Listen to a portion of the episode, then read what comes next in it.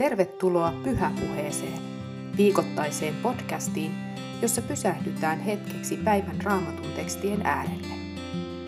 Pyhäpuheen löydät YouTubesta Leppävaaran seurakunnan kanavalta, Spotifysta ja monista muista podcast-palveluista. Tänään ääneen ajattelemassa on Kaisa Yletyinen. Tervetuloa mukaan. Tämän päivän raamatun kohtana on Matteuksen evankeliumi, luku 1, jakeet 18-24. Maria, Jeesuksen äiti, oli kihlattu Joosefille. Ennen kuin heidän liittonsa oli vahvistettu, kävi ilmi, että Maria pyhän hengen vaikutuksesta oli raskaana. Joosef oli lakia kunnioittava mies, mutta ei halunnut häpäistä kihlattuaan julkisesti. Hän aikoi purkaa avioliittosopimuksen kaikessa hiljaisuudessa. Kun Joosef ajatteli tätä, hänelle ilmestyi yöllä unessa Herran enkeli, joka sanoi, Joosef, Daavidin poika, älä pelkää ottaa Mariaa vaimoksesi. Se, mikä hänessä on siinnyt, on lähtöisin pyhästä hengestä. Hän synnyttää pojan, ja sinun tulee antaa pojalle nimeksi Jeesus, sillä hän pelastaa kansansa sen synneistä. Tämä kaikki tapahtui, jotta kävisi toteen, mitä Herra on profeetan suulla ilmoittanut. Katso, neitsyt tulee raskaaksi ja synnyttää pojan. Ja hänelle annetaan nimeksi Immanuel. Se merkitsee, Jumala on meidän kanssamme. Unesta herättyään Joosef teki, niin kuin Herran enkeli oli käskenyt, ja otti Marian vaimokseen. En tiennyt, kenelle tästä kertoisin, enkä oikein tiennyt miten. Olin raskaana, vaikka olin koskematon. Lähdin sukulaiseni Elisabetin luokse ja hän ylisti Jumalaa minut nähdessään. Hänkin oli raskaana, ja lapsi hänen kohdussaan hypähti, kun tulin heidän luokseen. Elisabet ymmärsi, että tämä raskaus on Jumalan teko minussa, ja olin tullut raskaaksi pyhästä hengestä. Samaan aikaan, kun iloitsin Jumalalta saamastani tehtävästä tulla Herran äidiksi, myös pelkäsin, mitä kaikkea siitä seuraisi. En ollut varma, miten kertoisin asiasta Joosefille.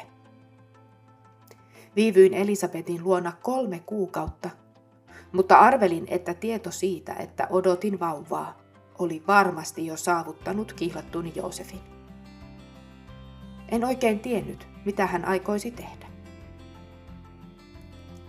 Kun palasin kotiin, kohtasin Joosefin. Katsoin maahan. En uskaltanut katsoa häntä silmiin, mutta hän tulikin luokseni, otti kädestäni kiinni ja alkoi puhua.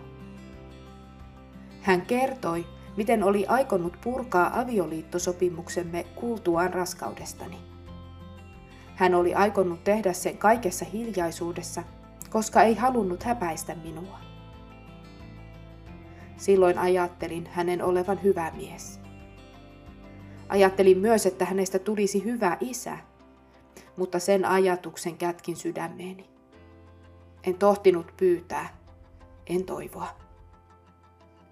Mutta Joosef jatkoi puhumistaan. Hän kertoi, miten enkeli oli ilmestynyt hänelle yöllä unessa, ja minä mietin, että oliko se sama Jumalan sanansaattaja, joka oli ilmestynyt minulle. Joosef kertoi, miten enkeli oli sanonut hänelle, älä pelkää. Ne samat sanat minäkin olin saanut kuulla. Nyt rohkenin nostaa katseeni. Näin Joosefin silmissä epävarmuutta, huoltakin. Sitä kaikkea, mitä tulevan isän kasvoilta voi nähdä, mutta samalla myös luottamusta siihen, että näin täytyi tapahtua, jotta Jumalan tahto toteutuisi, jotta kirjoitukset kävisivät toteen, jotta Jumala voisi syntyä ihmiseksi ihmisten keskelle. Ja Joosef kertoi, miten enkeli oli sanonut, että synnyttäisin pojan, ja hänen nimekseen pitäisi antaa Jeesus, sillä hän pelastaa kansansa sen synneistä. Ja minä kerroin Joosefille, että enkeli oli sanonut minulle samat asiat, ja miten minä olin sanonut enkelille. Minä olen Herran palvelijatar. Tapahtukoon minulle niin kuin sanoit. Minä suostuin tähän tehtävään ja helpotus täytti sydämeni, kun Joosef suostui siihen minun kanssani. Hän otti minut vaimokseen ja yhdessä jäimme odottamaan pojan syntymää. Ja kun hän syntyi pienessä tallissa Betlehemissä, pidimme häntä sylissämme. Katsoimme tätä poikaa, jonka oli määrä tehdä suuria tekoja. Ja sydämestäni nousivat sanat. Olet toisten kaltainen, lapsi lupauksien. Tuotko lapseni nyt toivon maailmaan? Olet aarre sydänten. Miten sinut suojelen? Helmassani kantaa itse taivasta kosaan. Tämän lapsen syntymää me odotamme. Teemme tilaa sydämiimme Jeesus lapselle syntyä ja Marian ja Joosefin tavoin saamme heittäytyä Jumalan tahdon varaan. Luottaen siihen, että kun hän antaa meille tehtävän, hän myös pitää meistä huolen. Enkelin sanat kuuluvat tänään siis myös sinulle ja minulle. Älä pelkää. Tämä oli tämänkertainen pyhäpuhetta hetki. Kiitos kun olet kuunnellut. Tervetuloa mukaan taas ensi viikolla. Löydät jatkossakin pyhäpuheen Spotifysta, YouTubesta ja monista podcast-palveluista. Vinkkaa ihmeessä kaverillekin. Pyhäpuhetta podcastia tuottaa Leppävaaran evankelisuterilainen seurakunta. Voidaan hyvin ja ollaan siunattuja.